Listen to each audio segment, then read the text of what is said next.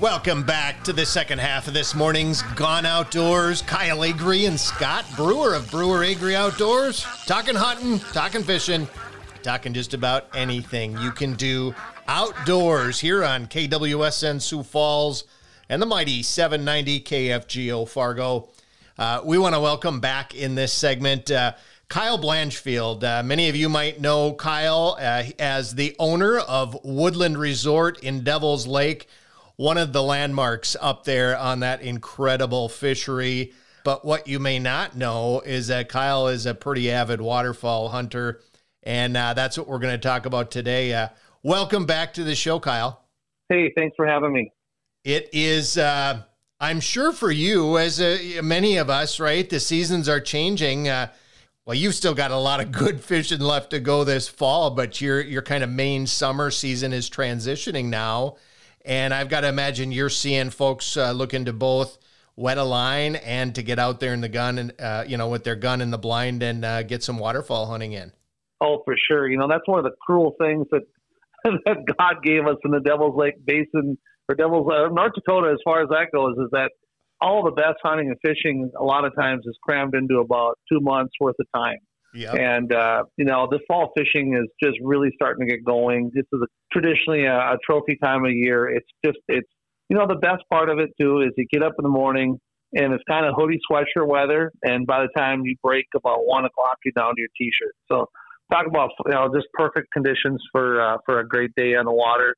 You know, and it's going to stay pretty good. Traditionally, we see pretty good fishing through October but the real, you know, the real game that steals the show, and really the real game that put Devil's Lake on the map originally, is uh, our duck season is about to open. Our waterfowl hunting, way before Devil's Lake was famous as a fishery, um, you know, we we were known as one of the top uh, waterfowl hunting destinations in North America, and so we're really excited about that. It's a big big deal for us. Uh, personally, it's a passion of mine, and and uh, really excited to get started.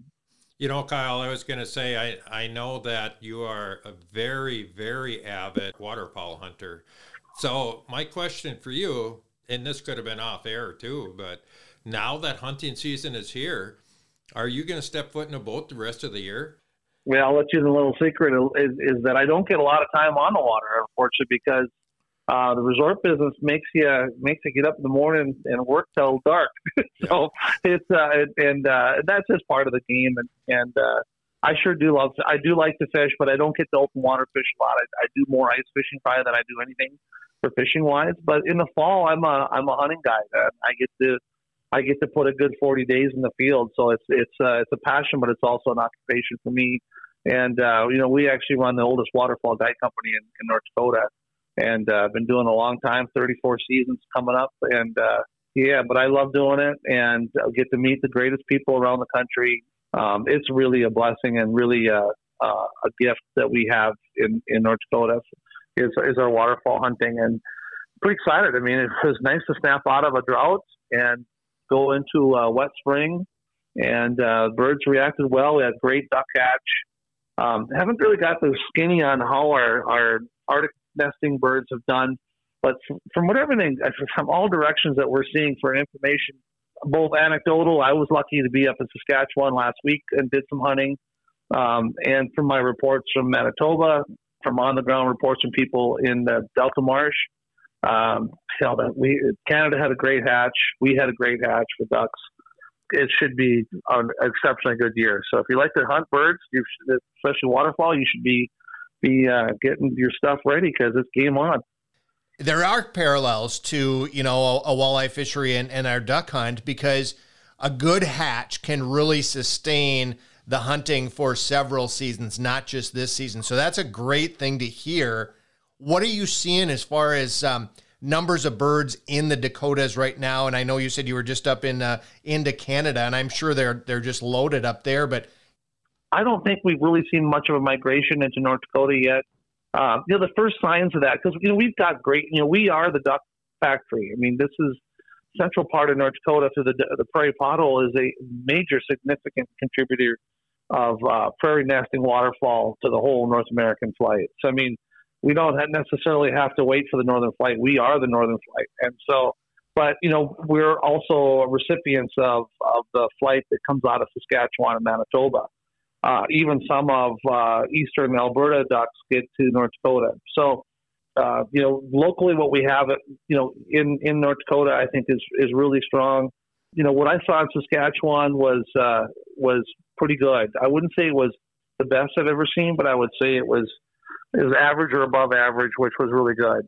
And uh, from talking to guys in Manitoba, they're like, I mean, they're they're blown away with, with duck numbers in Manitoba. So uh, the wild card though is how did our snow geese do? And um, that's a tricky one to get the handle on because there's this vast amount of country up in the up in the Arctic where they nest over you know tens of thousands of miles of square area they're at. So it's kind of hard to really do a good survey of that. They they do their best, but until we see them here and we start to see juvenile bird counts and stuff like that, we'll know better. But I think, from uh, all things considered, I think the uh, Arctic nesting birds did, you know, did as good as as we would expect, uh, at least average uh, to possibly better than average. So, you know, I'm, you know, it's it's, it's uh, you couldn't ask for more, really. I mean, we're getting greedy if we want to have the, the whole whole works to be uh, on the top game of its game.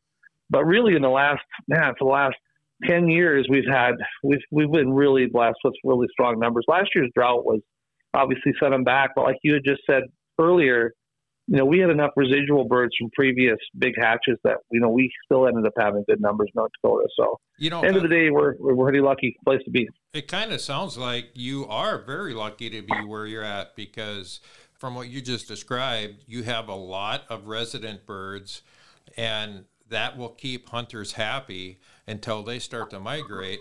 Then you have all the birds coming down, all the northern birds coming down. Is there much of a lull between those two from the time the resident birds leave and then the northern ones come down, or is it just pretty much seamless where there's going to always you know, be birds around? That's a great question, and it really depends on the year.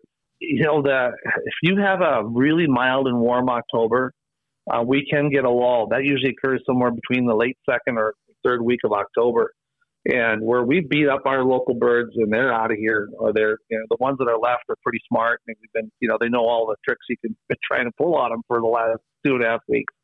So yeah that can that can be the toughest time of the year.